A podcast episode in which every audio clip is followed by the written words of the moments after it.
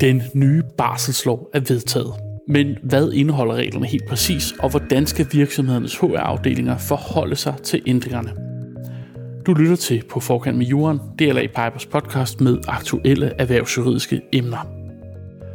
Øremærket barsel til fædre og en helt ny måde at dele barslen på mellem forældrene er nu en realitet. Fra august skal alle forældre holde minimum 9 ugers barsel, ellers mistes retten simpelthen. Vi dykker ned i både regler og hvordan virksomheder så kan håndtere dem i denne udgave af På Forkant med Jorden. Og med i studiet i dag har jeg dig, Karina Stål, advokat her i DLA Piper. Velkommen til. Ja, tak. Vil du lige starte med at fortælle, øh, hvad laver du her i øh, DLA Piper? Jo, jamen øh, jeg er advokat i DLA Piper, hvor jeg beskæftiger mig med arbejds- og ansættelsesret i bred forstand. og det indebærer jo så blandt andet også lovændringer til barselsloven, som vi skal i kast med i dag. Hvor travlt har I haft i afdelingen siden, at øh, de her nye barselslov blev vedtaget? Jamen, øh, det har der absolut været noget, der har givet øh, anledning til for mange og ret henvendelser og spørge ind til deres nuværende barselspolitikker, altså hvorvidt de er i overensstemmelse med de lovændringer, der kommer, eller om de bør gå ind og ændre i de vilkår, de har aftalt med medarbejderne i dag. Så jo, det er bestemt noget, vi løbende kigger på, øh, hvis ikke på daglig basis, så i hvert fald hver uge. Er det et spørgsmål omkring, hvordan loven egentlig fungerer, eller er det mere rådgivning i forhold til, hvordan man skal håndtere implementering i de forskellige virksomheder, de spørger om? Det vil være implementering i de forskellige virksomheder. Øh, langt de største virksomheder har i dag en barselspolitik, så det er et spørgsmål om at se, hvordan den nuværende politik matcher de ændringer, øh, som kommer. Og så har mange jo også ud fra et kommersielt synspunkt en interesse i internt at overveje at tage et opgør med, med betalte fraværsrettigheder til såvel mor og far, om man skal begynde at tildele far en større mængde betalt fraværsret. Ja, for det er jo den helt store høle, kan vi godt ja. sige, de her lov, det er jo det her med, at der er noget øremærket barsel, der lige pludselig gør, at hvis ikke far også går på barsel, så mister man faktisk den her ret. Det skal vi tale meget mere om, men bare lige for at få det helt på plads, så lad os lige begynde med at tale om, hvorfor vi overhovedet sidder her. Hvorfor skal vi have en ny barselslov i Danmark? Ja, hvorfor skal vi det? Det skal vi, fordi Danmark via sit øh, medlemskab af EU har forpligtet sig til at udarbejde øh, lovgivning i overensstemmelse med EU's direktiver. Blandt andet det her overlovsdirektiv, som giver forældre ni ugers øremærket forældreoverlov. Det er det, vi skal implementere i dansk ret. Og fordi Danmarks nuværende barselslov ikke er i overensstemmelse med EU's overlovsdirektiv på det her område omkring øremærket overlov, jamen så har man øh, fra den side vedtaget en ny barselslov her 3. marts 2022, som blandt andet indfører de her regler omkring øremærket overlov. Så altså det EU-overlovsdirektiv, du snakker om, det påtvinger os, at man skal have ni ugers barsel til begge forældre. Ja, ni ugers øremærket forældreoverlov til hver forælder. Og øh, den 3. marts, så blev den nye barselslov så vedtaget. Og den får betydning for alle børn, der fødes fra den 2. august i år. Prøv lige at forklare, hvordan loven så bliver implementeret herhjemme.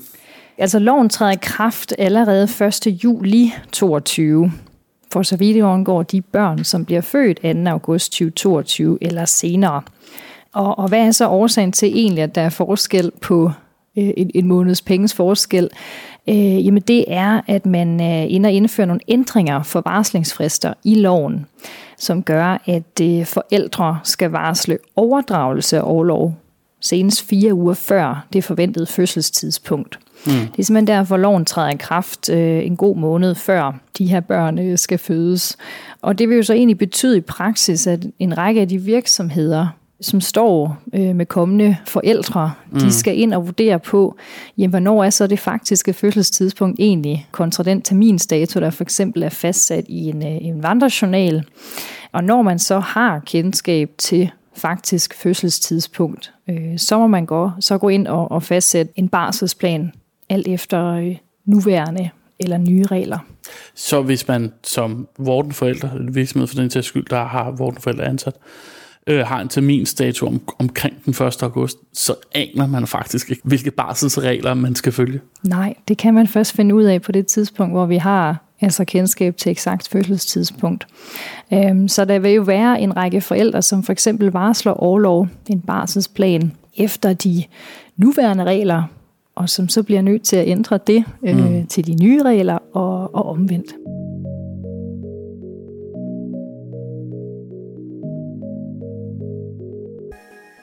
Lad os prøve at gennemgå sådan helt grundlæggende, hvordan de her nye barselsregler fungerer. Da vi talte sammen om det her forleden dag, så kaldte du det en 24-24-model. Hvad mener du med det? Ja, Jamen det bliver øh, modellen kaldt, fordi simpelthen øh, det er lovgivers hensigt, at forældrene skal dele overloven lige imellem sig. Selvfølgelig med undtagelse af, af mors graviditetsårlov før termin, fire uger før.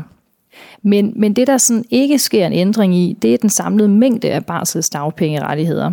Der holder vi altså fast i, at der er krav på fire ugers barselsdagpenge før fødslen, og 48 ugers barselsdagpenge efter fødslen, altså 24-24. Men det nye, der så kommer i spil, er øh, selve fordelingen af barselsdagpenge. At vi øremærker barsels- eller årloven på ny måde. Det vil være to ugers pligtårlov for mor og to ugers fædre- eller medmor efter fødslen med barselsdagpenge, præcis som vi kender det i dag. Og herefter øh, vil det så være ni ugers forældreoverlov øremærket øh, med barselsdagpenge til begge forældre. Og så 13 ugers forældreoverlov til far, som han har mulighed for at overdrage til mor. Og så 8 ugers barselsoverlov til mor, plus 5 ugers forældreoverlov til mor, som hun også har mulighed for at overdrage. Mm. Og egentlig sidder jeg nu her og, og genbruger øh, de gamle termer i nuværende lov, barselsoverlov, forældreoverlov. Og det er egentlig forkert, fordi den nye barselslov opererer slet ikke med de her termer længere, men i stedet for de her perioder. Ja.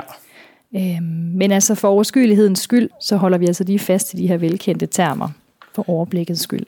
Så altså, som udgangspunkt, 24 uger til hver forældre, hvis vi lige ser bort for den overlov, moren har inden fødslen. Ikke?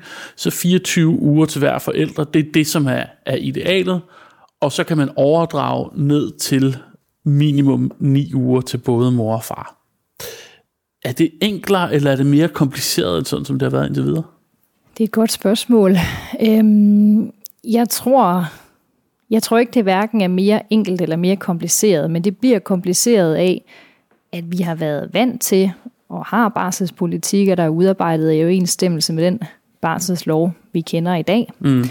Derudover så øhm, er de typisk også udarbejdet i overensstemmelse med, med funktionærloven, som vi kan komme lidt ind på, hvor kvindelige funktionærer har krav på 50 procent af deres løn under graviditetsårlov og barselsårlov. Og øh, særligt barselsårloven, den er i dag opgjort til 14 uger, og det er reelt den, vi reducerer til 8-10 uger med, med ny lov. Så, så det gør det mere vanskeligt i praksis, ja. Lad os, lad os lige bare lige være helt klar på, hvad det her begreb øremærket egentlig betyder. Hvad, hvad menes der helt præcist med det, når man siger, at barsen er øremærket?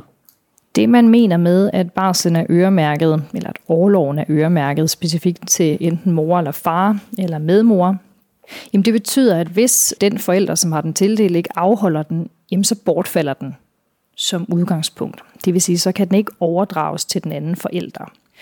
Øhm, så hovedreglen er altså, at den medarbejder, som ikke afholder sine ni ugers øremærket forældreoverlov, inden et år efter barnet er født, jamen øh, den forælder mister som udgangspunkt de her uger med barselsdagpenge.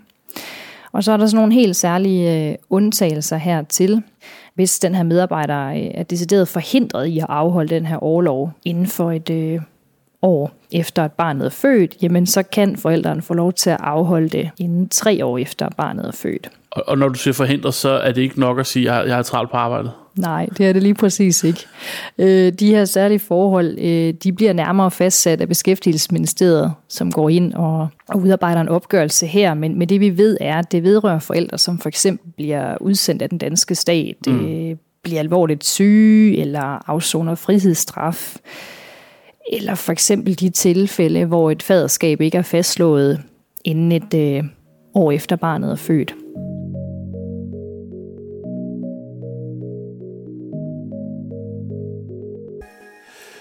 Nu er der jo også masser af familier, som der ikke lige består af en mor og en far. Hvordan fungerer reglerne i det, vi jo også kalder regnbuefamilier? Ja, det er jo også et nyt udspil med, med, med ny barselslov, og de regler, som kommer til som særligt kommer til at gælde for, for regnbuefamilierne. De træder først i kraft 1. december 2023, så dem holder vi lidt i udstrakt arm lige nu. Men altså opsummeret, så vedrører reglerne det forhold, at man får udpeget nogle øh, såkaldte sociale forældre, øhm, som har mulighed for at overtage retten til overlov og barsels dagpenge fra for eksempel en biologisk forælder. Og de her sociale forældre, jamen de vil så få noget nær samme rettigheder og mm. pligter, ikke mindst øh, efter mm. barselsloven, som en biologisk forælder har. Og hvad hvis der kun er en forælder? Hvad hvis det er en enig mor, for eksempel? Ja, øh, de enlige forældre har nogle helt særlige rettigheder her i forhold til at så få overdraget mere overlov til sig. Lad os gå lidt videre og prøve at snakke om, om økonomien i alt det her. Der er jo forskellige ordninger og instanser, der kommer i spil. Vil du ikke lige prøve at forklare, hvordan det fungerer? Jo. Jamen, øh, når vi øh, taler barselsoverlov, så er det øh, meget vigtigt for arbejdsgiver at forholde sig til, at vi skal skelne mellem øh, frihedsretten, altså fraværsretten, og så den betalte fraværsret. Fordi der opstår et form for trepartsforhold mm. under sådan en overlov, hvor en, øh, en forælder, som opfylder det såkaldte beskæftigelseskrav efter barselsloven, har mulighed for at søge om barselsdagpenge via Udbetaling Danmark. Og hvis arbejdsgiver enten via funktionærloven, for så vidt angår de kvindelige funktionærer, har pligt til at udbetale delvis løn under graviditetsårlov og barselsårlov, eller via for eksempel øh, barselspolitikker har tilkendt deres medarbejdere betale fraværsrettigheder, jamen så har arbejdsgiver mulighed for ligesom at aflede sin ret mm. til de her barselsdagpenge mm-hmm. og, og søge barselsdagpenge refusion via øh, udbetaling Danmark. Så opsummeret ja, så opstår der det her trepartsforhold, hvor man skal gøre sig sine pligter og rettigheder bekendt, så, øh, så man ikke mister øh, muligheden for at søge refusion. Og som vordende forældre, så har man jo også nogle krav, man skal leve op til, i forhold til at give øh, arbejdsgiveren besked om sine barselsplaner. Hvilke krav gælder for forældrene i forhold til varsling, og ikke mindst, hvad har ændret sig? Ja, det vi øh, fortsætter med, det vi kender fra i dag, det er, at mor eller far og medmor har pligter til at varsle det her forventede fødselstidspunkt. Og de regler, vi kender fra i dag, hvor mor skal fortælle om forventet fødselstidspunkt tre måneder før, og far og medmor har pligten til at gøre det en måned før, det fortsætter øh, med ny lov.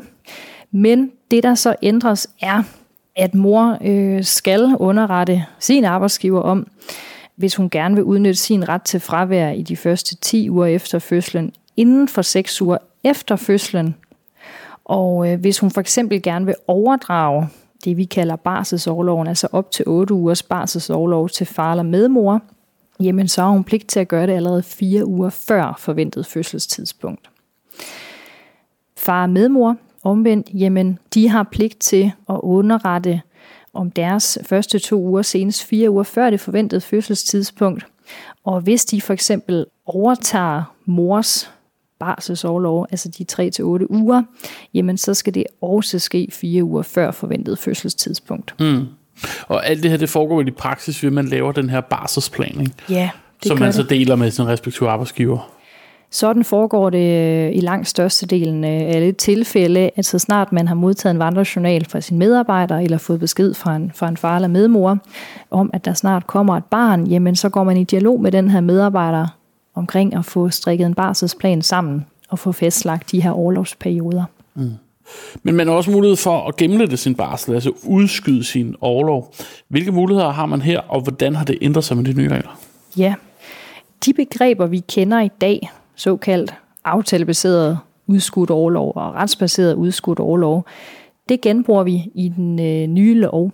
Men for så vidt angår den retsbaserede udskudte overlov, så går vi ind og ændrer på omfang og hvornår det skal varsles af medarbejderen.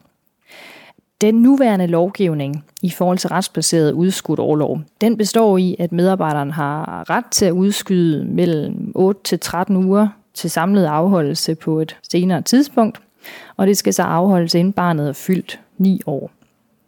Det har arbejdsgiver krav på at få at vide senest 8 uger efter fødslen, og medarbejderen har pligt til at varsle den her udskudte overlov senest 16 uger før afholdelsen.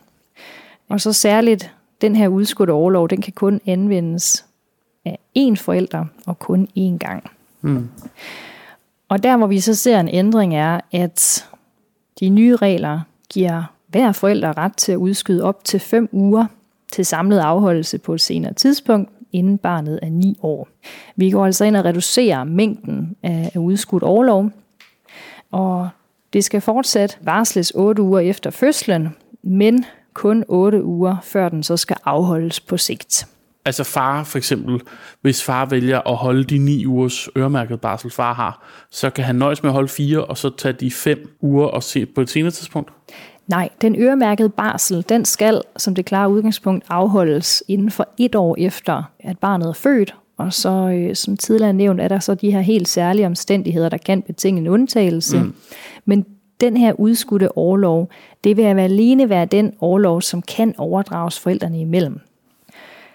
Og udover øh, muligheden for retsbaseret udskudt overlov, så har medarbejderen mulighed for det, vi kalder aftalebaseret udskudt overlov, at øh, medarbejderen simpelthen ved aftale med sin arbejdsgiver har mulighed for at udskyde helt op til 32 ugers forældreoverlov til enten helt eller delvis afholdelse på et senere tidspunkt, men igen inden barnet er fyldt 9 år. Mm. Der er ikke angivet nogen videre regler, ud over det netop nævnte, for aftalebaseret udskudt overlov. Øh, det kræver simpelthen, at medarbejdere og arbejdsgiver indgår en helt specifik aftale. Ulempen er jo så for medarbejderen, at medarbejderen ikke har mulighed for at tage den her aftale med over til en potentiel ny arbejdsgiver mm. øh, og håndhæve den der. Ja. Medarbejderne har så heller ikke lige meget, hvilken ordning man vælger, ret til at tage gunstigere barselsvilkår med videre. Altså jeg tænker, du kan vel godt som medarbejder måske være ansat et sted, hvor man har betalt noget barsel, du kan gemme, og hvis du så bliver ansat et nyt sted, så, så er det jo alene retten til at holde barsel, og ikke, hvad skal man sige, økonomisk tilskud under barsel. Ikke? Ja, det vil være barselsdagpengene. Ja. Når øh, nye regler som dem her indføres, så kan det jo give grå hår rundt omkring i diverse HR-afdelinger. Hvordan skal man forholde sig til de her nye regler? Ja, det er et godt spørgsmål. Men Vores anbefaling er jo, at, at HR-afdelingen, eventuelt via rådgiver, øh, skal orientere sig i de her lovændringer og vurdere på, hvorvidt de så er i overensstemmelse med, øh, med de nye lovændringer. Mm. Um, særligt gør det sig jo gældende for, så vidt angår de arbejdsgivere, som allerede i dag har en barselspolitik, øh, hvor de har tildelt deres medarbejdere betale fraværsrettigheder altså løn under specifikke overlovsperioder. Her vil det formentlig give anledning til at vurdere på ændringer, fordi ja. de her betale fraværsperioder er i overensstemmelse med, med den nuværende lovgivning.